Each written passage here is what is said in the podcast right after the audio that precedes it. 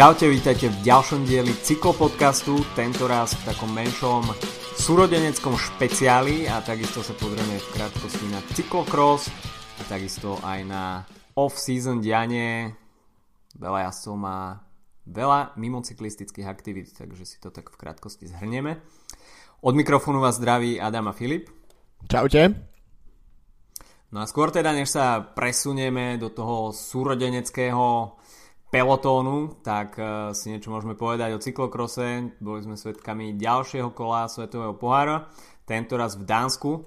No a na podiu opäť staré známe mená. Áno, tak uh, víťazmi, uh, čo sa týka ženských pretekov, tak majsterka sveta Sana Kant, čo sa týka mužských, tak to asi neprekvapí vôbec nikoho. Matej van der Poel pokračuje vo svojej spánilej jazde. Eh, čo sa týka samotných pretekov, tak eh, bola to podľa mňa celkom príjemná zmena oproti tým belgickým, eh, belgickým tratiam. V podstate jazdilo sa na pobreží mora, takže ja som osobne ešte nevidel preteky, kde by šplechali vlny morské na, na pretekárov, takže to, to rozhodne tomu pridalo trocha. Takisto to je miesto, kde budú budúci rok majstrovstva sveta, čiže v roku 2019, takže myslím, že sa máme na čo tešiť, lebo zablatené kopčeky, ktoré 99% jazdcov si vybehne, s výnimkou Matie van der Bola, tak, hm. tak naozaj stáli za to. Myslím, že bol veľmi pekný ten okruh a aj keď to dianie možno podľa výsledkov na jednej aj druhej strane, aj na mužskej, aj na ženskej vyzerá tak zvyčajne, tak naozaj boli to zaujímavé preteky, špeciálne v ženských, keď, eh, keď už naozaj to vyzeralo, že ten unik Sanekan bol tak dominantný, že uh, nič ju nezastaví, tak jej spadla reťaz, čiže proste klasická cyklokrosová náhoda je blbec, ale uh, aj keď sa jej podarilo uh, Helen Wyman, ktorá bola druhá v tej chvíli, ju dobehnúť, tak uh, Sanekan potom zapla turbo a, a odišla aj celkom s prehľadom.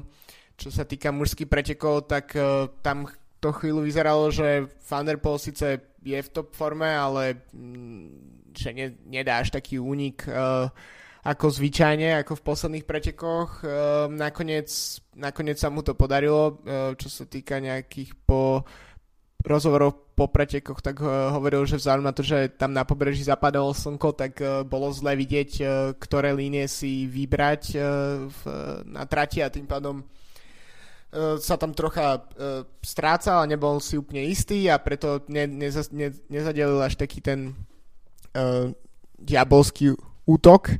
Uh, trocha sa zobudil od Fanár, ktorý skončil druhý. Uh, takisto tretie mesto Ton Arts, ktorý na začiatku vyzeral veľmi slúbne a štvrtý Lars van der Haar, ktorý bol, myslím, uh, viditeľný najmä preto, že mal problémy snáď na každom jednom okruhu s bunnyhopom z toho, že nakoniec tam dal aj pekne papulu cez, cez riaditka. takže bolo sa celkom na čo pozerať. Uh, takže toto kolo Svetového pohára bolo zaujímavé. A myslím, že bude zaujímavé aj to najbližšie, ktoré sa koná už tento víkend v nemeckom Zevene. No v kategórii do 23 rokov tak tam dominoval Thomas Pitcock. To je borec, ktorý je známy tým, že dokáže na bicykli naozaj akrobatické kúsky ala Peter Sagan, ak nie ešte aj lepšie. A, a teda už dominuje kategórii do 23 rokov, hoci sám má iba 18. A, takže je to naozaj britský univerzál, tak sa mi zdá, že tento rok bol aj majster sveta časovke. Majster sveta v časovke. Na ceste. Áno. Na ceste, takže je to naozaj budúcnosť britskej cyklistiky a uh, druhý tam skončil Eli Serbid a uh, tretí Simon Walters uh, takže v tej U23 je predsa len to národnostné zloženie tej prvej dvaciny trošku pestrejšie. Mine sa tam občas aj nejaký Čech Francúz. Uh, takže toľko cyklokros. No a mohli by sme sa pozrieť uh, teda na tých súrodencov v pelotóne taká off-season téma a tých súrodenských dvojíc nie je až tak veľa. A na druhej strane určite v tom musí zohrať aj uh, určitú náhodu, že dvaja naozaj uh, bratia sa dostanú v takej, v takej silnej konkurencii do pro pelotónu, uh, čo tiež nie je teda každodenná záležitosť. No a tých bratských dvojic je v súčasnosti v pelotóne dostatok a takisto tomu bolo aj v minulosti. No keď sa pozrieme do minulosti, uh, tak tam asi najviac vyčnevajú bratia Simonsovci z Francúzska, uh, ktorí boli až štyria profesionáli a všetci štyria uh, štartovali na Tour de France. Uh, traja z nich, uh, Pascal, uh, Regis a Jérôme štartovali dokonca na Tour de France v jednom roku a, a iba najmladší François Simon štartoval potom po nich, keď Žerom dokončil svoju poslednú Tour de France, tak rok na to štartoval François Simon. Takže táto bratská štvorica z Francúzska, tak to je ojedinelý prípad, čo sa cyklistiky týka, že všetci štyria bratia štartovali v pro pelotone a neboli tam úplnými nosičmi vody. Mali na konte si pripísali aj viacero úspechov. A, napríklad Pascal Simon, ktorý bol najstarší, tak ten mal 12 top 10 umiestnení na Tour de France. A, takisto víťaznú etapu v ročníku 1982. A, no a v roku 1989 pomáhal e, Loranovi Fignonovi, ale táto neslávne známa postava tohto ročníka, ktorá prehrala o 8 sekúnd nakoniec eh, s Gregom Lemondom, tak nakoniec v týme asi neboli úplne najspokojnejší. No a takisto neskôr pomáhal aj eh, Robertovi Milarovi v roku 1900 eh, vlastne to bolo ešte skôr v roku 1984, keď skončil Robert Millar na štvrtom mieste. No a takisto Pascal Simon bol držiteľom aj žltého dresu na Tour de France, ktorý nosil 7 dní. No a bol veľmi, veľmi, bol veľmi blízko k tomu, aby ten žltý dres nosil ešte dlhšie. Nakoniec však uh, uh, padol a tak sa mi zdá, že si tam zlomil čo to bolo? Hm ramennú kosť alebo také niečo. Takže, ale nakoniec pokračoval, a, dokončil dokonca aj časovku, ale úplne ho odrovnalo Alpe d'Huez a toto stúpanie už nakoniec nedokončil a nasadol do zberáku a Tour de France sa pre neho skončil. A bola to vôbec jediná Tour, ktorú nedokončil, a, takže mal na konte viacero, viacero pódiových umiestnení na Tour de France a takisto aj jednu etapu.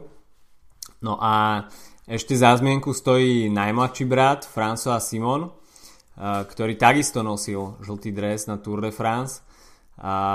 No a takisto skončil, tak sa mi zdá, hej, 3 dní, 3 dní nes, nosil žltý dres. No a je to takisto francúzsky šampión z roku 1999.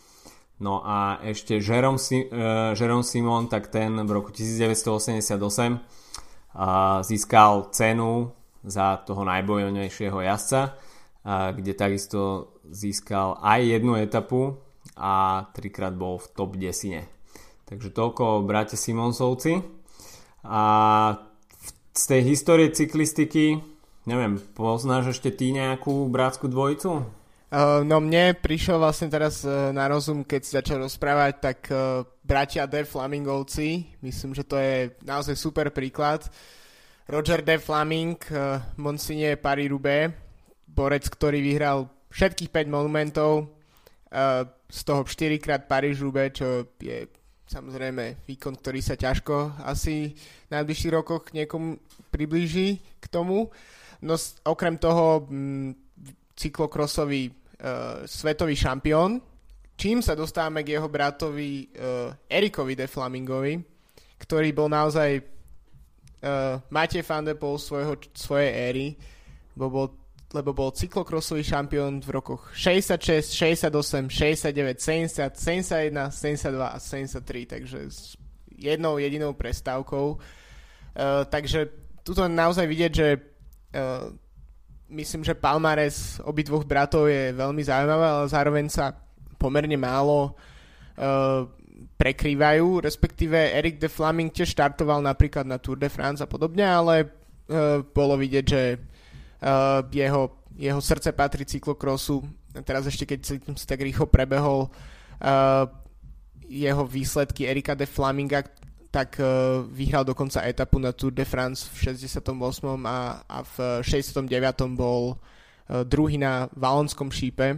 No ale zatiaľ jeho brat, tak to je to je troška iné, uh, iná káva. 22, 22 uh, etap Gira po etape na Tour de France na Vuelte mm, raz, dva, tri, štyri, päť, šesť víťazstiev Tireno Adriatico, takže celkové, celkové, takže myslím, že naozaj uh, veľký majster a, a ak ste videli náhodou film uh, uh, o paríž rube z 1976, ktoré sa, ktorý sa volá, teraz mi to vypadlo. Uh, Sunday in Hell? Alebo Sunday in Hell, presne tak čo je absolútne majstrovské dielo, čo sa týka dokumentov o cyklistike, tak práve on je ten, ktorý tam tuším v tej úvodnej scéne raňajkuje steak a potom, a, a potom, a potom e, vlastne vyhrá tie preteky, ktoré sú tam fakt detálne analyzované. Takže myslím si, že bratia de Flamingovci dobrý príklad súrodeneckých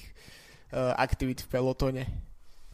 No keď sa presunieme už do takej tej modernej éry, uh, tak Veľmi významnú rolu v cyklistike zohrali bratia Šlekovci, Frank a Andy. A najmä teda bra- mladší z bratov Šlekovcov, Andy Šlek, a mimochodom víťaz Tour de France z roku 2010, aj keď teda administratívny víťaz.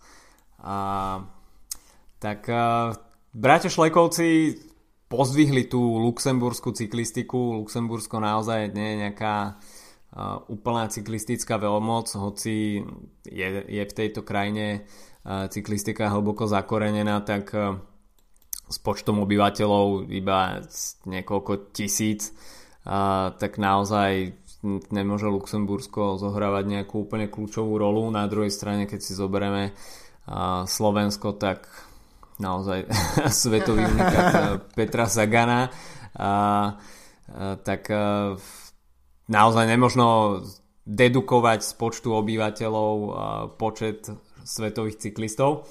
Ale predsa len Luxembursko, malá krajina, tak a, víťaz Tour de France a, musel byť v Luxembursku a je v Luxembursku vnímaný naozaj ako top výsledok, čo sa toho športového sveta týka. No Andy Šlek bol teda úspešnejší z bratov Šlekovcov, veľmi dlho spolu jazdili v, v Leoparde Trek, v Radiošeku a CSC a v roku 2014 ukončil Andy Schleck kariéru, prišlo to tak trošku prekvapivo, a hoci sa už tak dlhšie trápil so zraneniami, tak um, vyhodnotil to tým štýlom, že nebuď, ne, nemá cenu a naďalej sa trápiť niekde v strede pro pelotónu alebo na chvoste a pohybovať sa mimo top 10 na tých eh, top pretekoch. Predsa len jazdec, ktorý bol zvyknutý byť sa o tie Grand Tour podia a nemá ambíciu pokračovať niekde a hrať druhé husle a trápiť sa. A, no a Frank Schleck, tak ten ho následoval do toho cyklistického dôchodku eh, o dva roky neskôr. A, takže bez bratov Šlekovcov už e, jeden rok v propelotone. Áno, tak e, to víťazstvo Šleka v Tour de France je naozaj myslím, že on sám si ho možno váži menej, ako, ako by mohol e, vzhľadom na to, že mu bolo pridelené až po diskvalifikácii Contadora. Myslím si, že Šlek 2, 3, 4 roky mal naozaj vždy na to, aby vyhral. Nikdy sa mu to nepodarilo až mu to vlastne bolo takto prisúdené, hoci tiež to bolo spojené s tým, že ho Contador atakoval uh, po tom, čo mu spadla reťaz uh, a, a tam v podstate prehral Tour de France, ktoré nakoniec vyhral, čiže to je taký zvláštny paradox. Uh, Frank však sa rozlúčil víťazstvom uh, na, v etape VLT, myslím, že v roku teda 2015, a ak, ak sa nemýlim, to bol jedno z takých posledných uh, z takých ukážok uh, šlekovcov v pelotone, ale je pravda, že v momente, kedy kedy Andy Schleck prestal atakovať pódia a začal sa naozaj trápiť, e, tak e, to, je, to z jeho kariérou šlo výrazne dolu vodou. Nebolo to napríklad tak ako keď už hovoríme o Contadorovi, tak jeho forma napriek tomu, že tento rok ukončil kariéru, tak išla dole, ale nebol to, nebol to taký strmý pád. Zatiaľ, čo už Šlejka to spojenie s, s, so zraneniami, mal tam aj nejaké psychické problémy, alkohol jedno s druhým, tak e, ten pád bol naozaj pomerne strmý a v tom, e, v tom šibnutom ročníku Tour de France, ktorú vyhral Nibali, tak tam vlastne uh, si privodil zranenie v jedných z tých to bol, prišiel v tak krátkom slede na prvú zranenie Fruma, potom Contadora, potom Šleka, takže vlastne bývali víťazi Tour de France tedy povypadávali a tak uh, myslím, že tam v podstate sa jeho kariéra končila? No Frank Schleck ten mal zo začiatku svojej kariéry taký celkom dobrý Grand Tour nábeh a raz dokonca skončil tretí na Tour de France v roku 2011 a už predtým párkrát atakoval pódium. Uh, mal 4 dobré ročníky, uh, 3 dobré ročníky na, na Tour de France, kde vlastne raz skončil tretí, raz štvrtý, raz piatý a raz bol veľmi blízko podia na Vuelte v roku 2010, keď skončil štvrtý. Ale po tom ročníku 2011 už naozaj prišiel na Grand Tour strmý pád. Najprv nedokončil Giro, potom nedokončil Tour de France v jednom ročníku. V 2013 nepretekal ani na jednom podniku Grand Tour. No a v roku 2014 12. na v 2015 24. na Vuelte a vo svojej poslednej sezóne 34. na Tour de France, takže možno u Franka Šleka hovoriť o takom možno trošku nenaplnenom potenciáli, predsa len uh, sa o ňom hovorilo ako o seberovnom, čo sa týka uh, tejto bratskej dvojice a od toho 2011. tých eh, posledných 5 rokov naozaj bolo to výsledkovo, výsledkovo dosť slabé.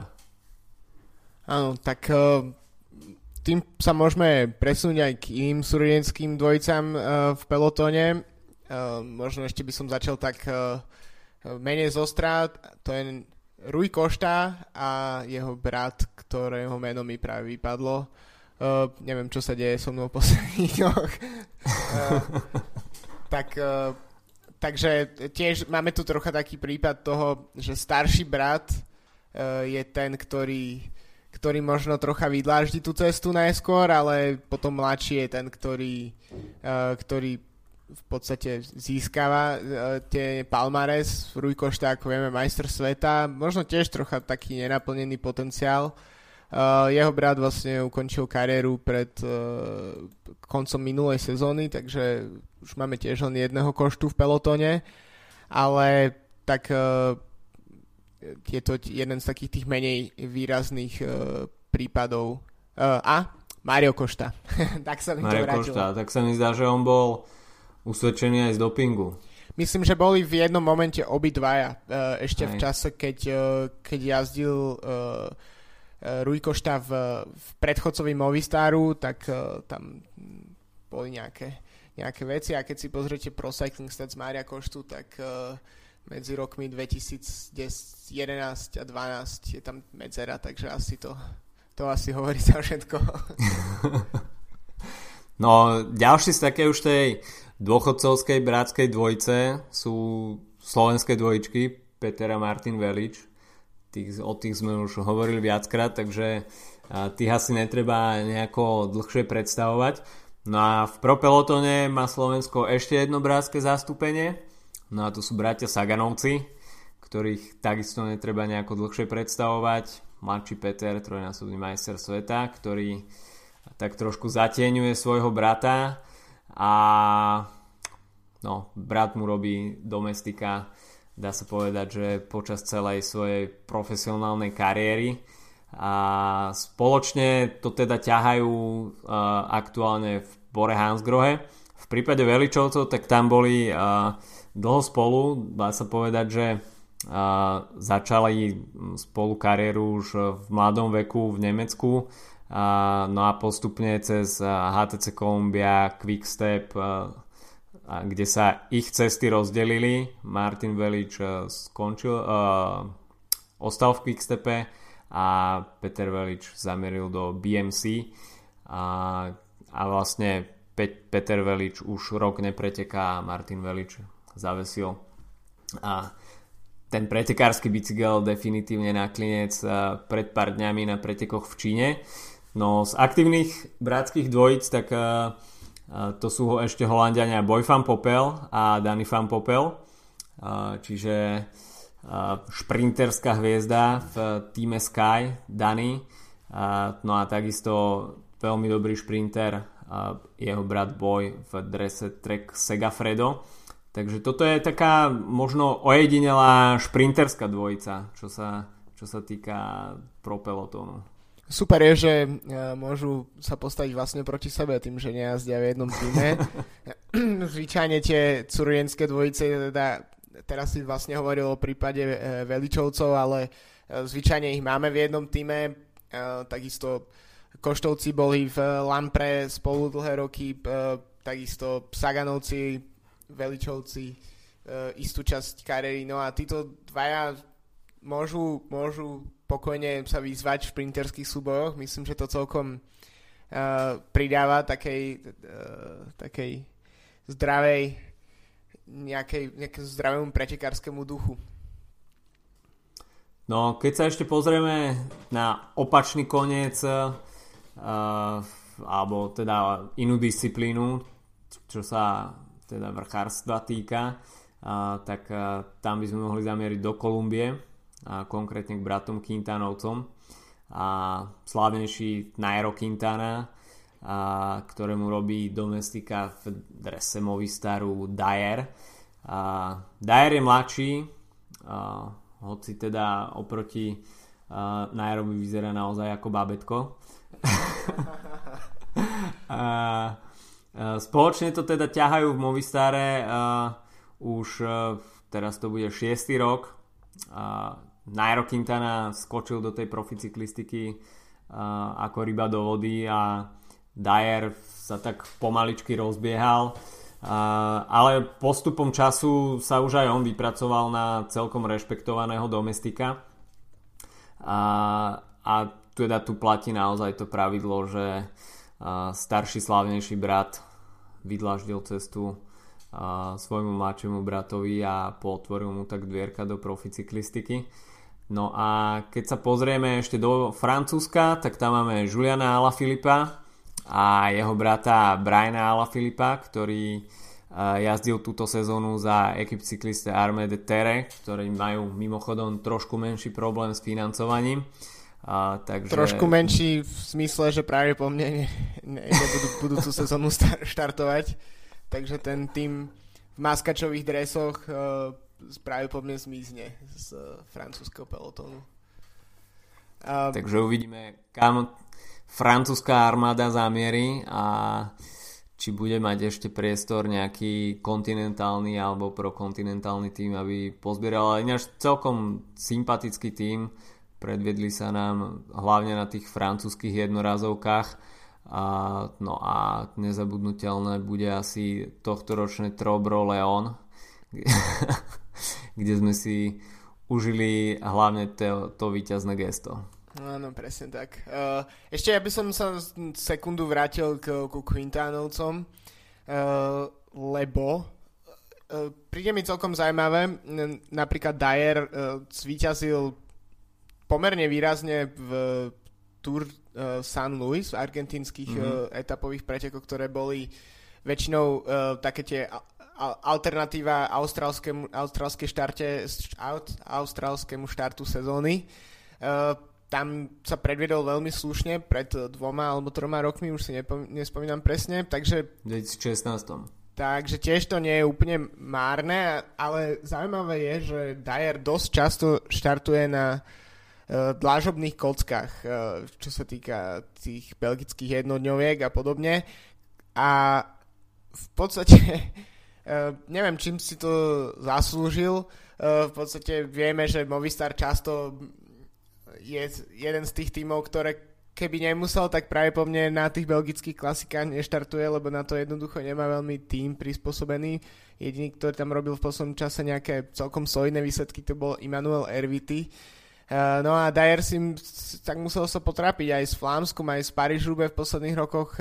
Neviem, či to je nejaká teoretická príprava na, na, na to, že budú, že budú kocky niekedy na Grand Tour, tak ako to bude budúcu sezónu na Tour, ale uh, takže to mne to príde ako keby to bol nejaký trest trocha. a ešte, ešte by som zostal v Kolumbii, pretože vlastne to, čo nás dnes tak uh, inšpirovalo k tomu, že sme zabrdli do tejto témy súrodencov, tak to je, že sa objavil Brian Chavez, veľmi mladý jazdec uh, a brat uh, Estebana Chaveza. No a Brian Chavez uh, bude budúcu sezónu pretekať v Mitchelton Scott, čo je vlastne kontinentálny development team Oriky. Takže budú mať obidvaja bratia budú pod jednou strechou, aj keď v iných tímoch. Takže uvidíme, že či Brian má taký, taký talent ako, ako jeho starší brat. No, má 20 rokov, takže potenciál tam určite má. Tie austrálske týmy, Orika Scott, uh, tak sú známe tým, že dávajú väčší priestor aj týmto mladším jazdcom a predsa len to austrálske ponímanie cyklistiky je trošku iné ako európske. Uh, v Európe sa všetko strašne orientuje na výsledok, kdežto v tej Austrálii naozaj je skôr také rodinnejšie prostredie a aj tí mladší jazdci tam nie sú vystavovaní až takému veľkému tlaku, čiže je tam taký väčší priestor na učenie sa tých prvých krokov v tom pro pelotone a myslím si, že z tohto development týmu by sa mohol prepracovať aj do World Tour. Uh, takže máme za sebou už aj bratov Ala Filipovcov, Julian Ala Filip, tak toho naozaj netreba predstavovať. To je superstar belgickej stajne Quickstep a, ktorý podpísal zmluvu na ďalšie 2 roky. A, takže v Quickstepe sa budú môcť oprieť o jeho služby a, aj v budúcej sezóne a uvidíme, aké bude mať ambície a, napríklad v Ardenskom týždni po odchode Dana Martina asi prevezme tú líderskú rolu.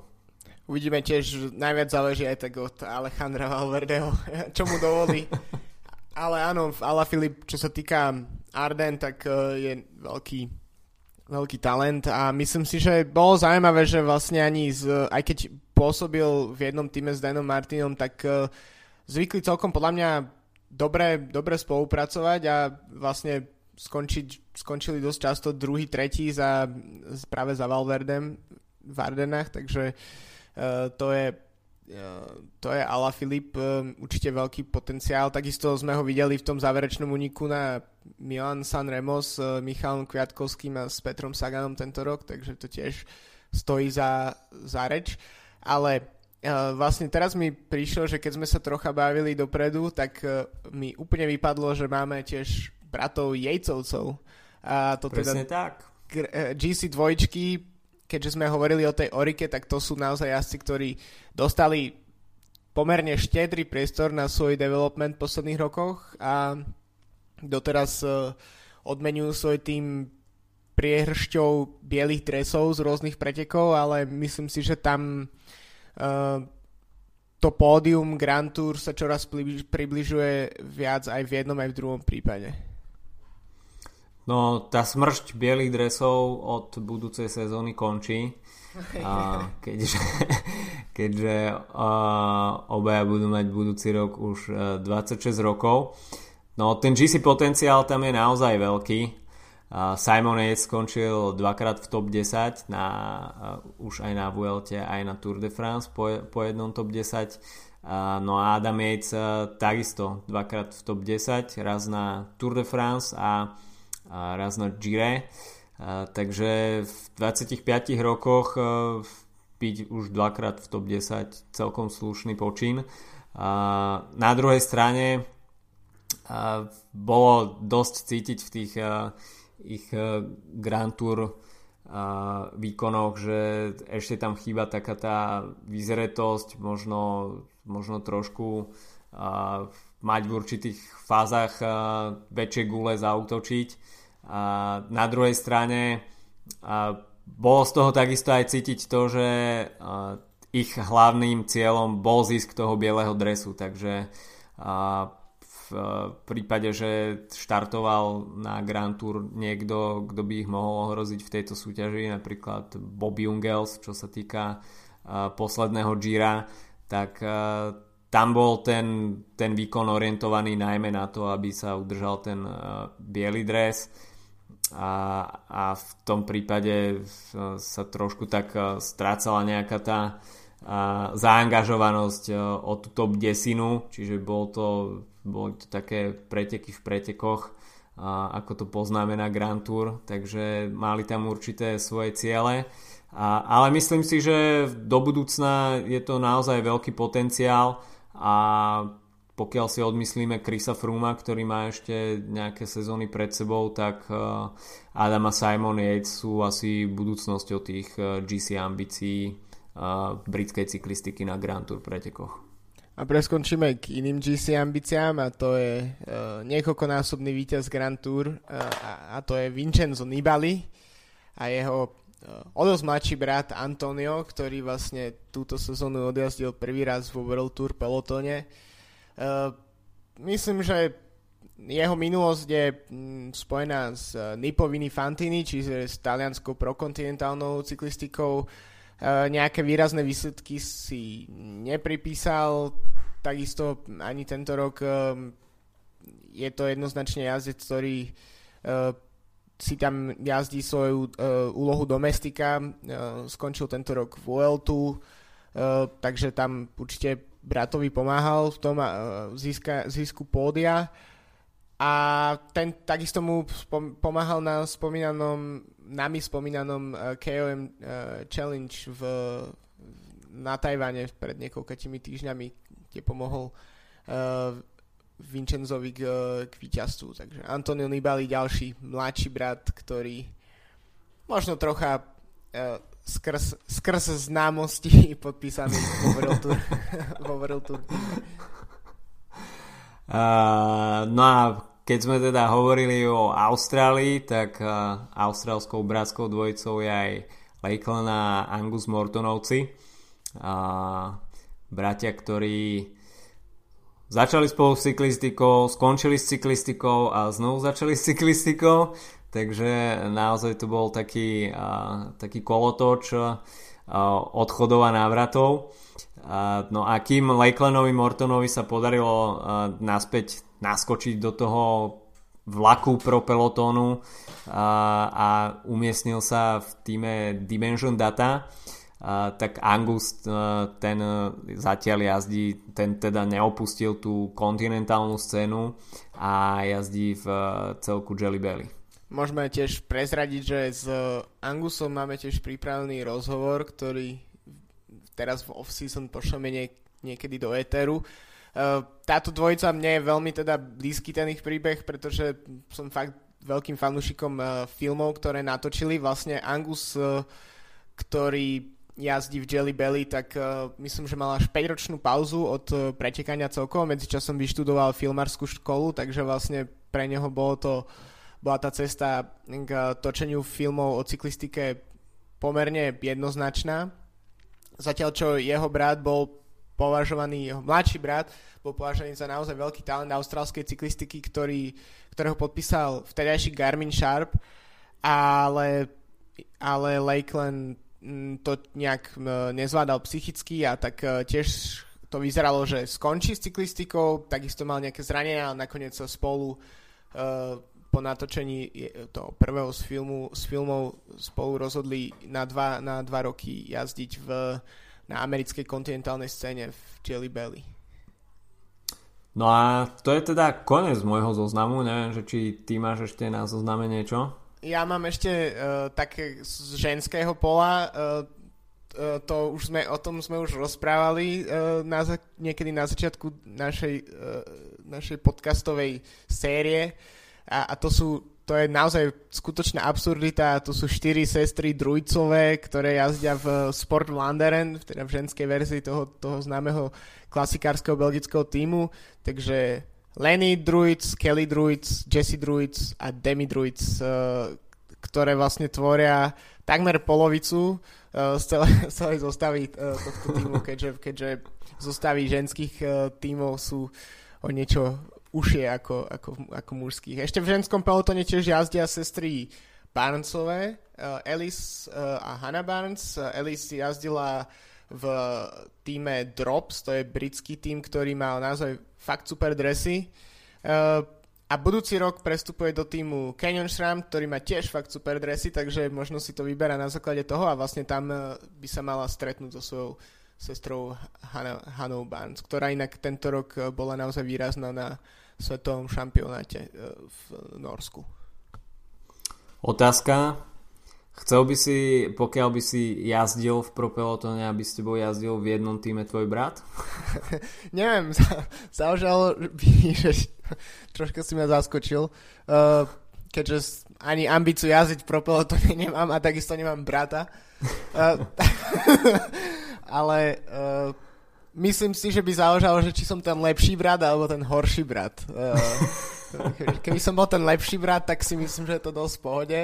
Na druhej strane, aj keď som horší brat a na základe v podstate vplyvu a výsledkov svojho brata uh, by som mohol jazdiť, tak by to tiež vlastne malo zmysel. Ale tiež by som chcel povedať ešte tak spätne, že, že myslím, že každý jazdec, ktorý zvládne dokončiť preteky World Tour, uh, tak možno, možno to z našej strany občas vyzerá tak, eh, že sa ako keby posmiame možno aj tomu mladému Nibalimu a tak, ale myslím si, že každý, kto zvládne odjazdiť sezónu vo World Tour a dokončiť nejaké preteky, tak si zaslúži rešpekt a, a nie je tam úplne náhodou. Takže si tiež myslím, že keby, eh, keby Nibali mal fakt, fakt, fakt zlého cyklistu brata, tak by, tak by, si, tak by si nezaslúžil to miesto. Ale takže myslím si, že nemám na to úplne jednoznačný názor. Neviem, ako, ako, či si ty na toto tému premýšľal.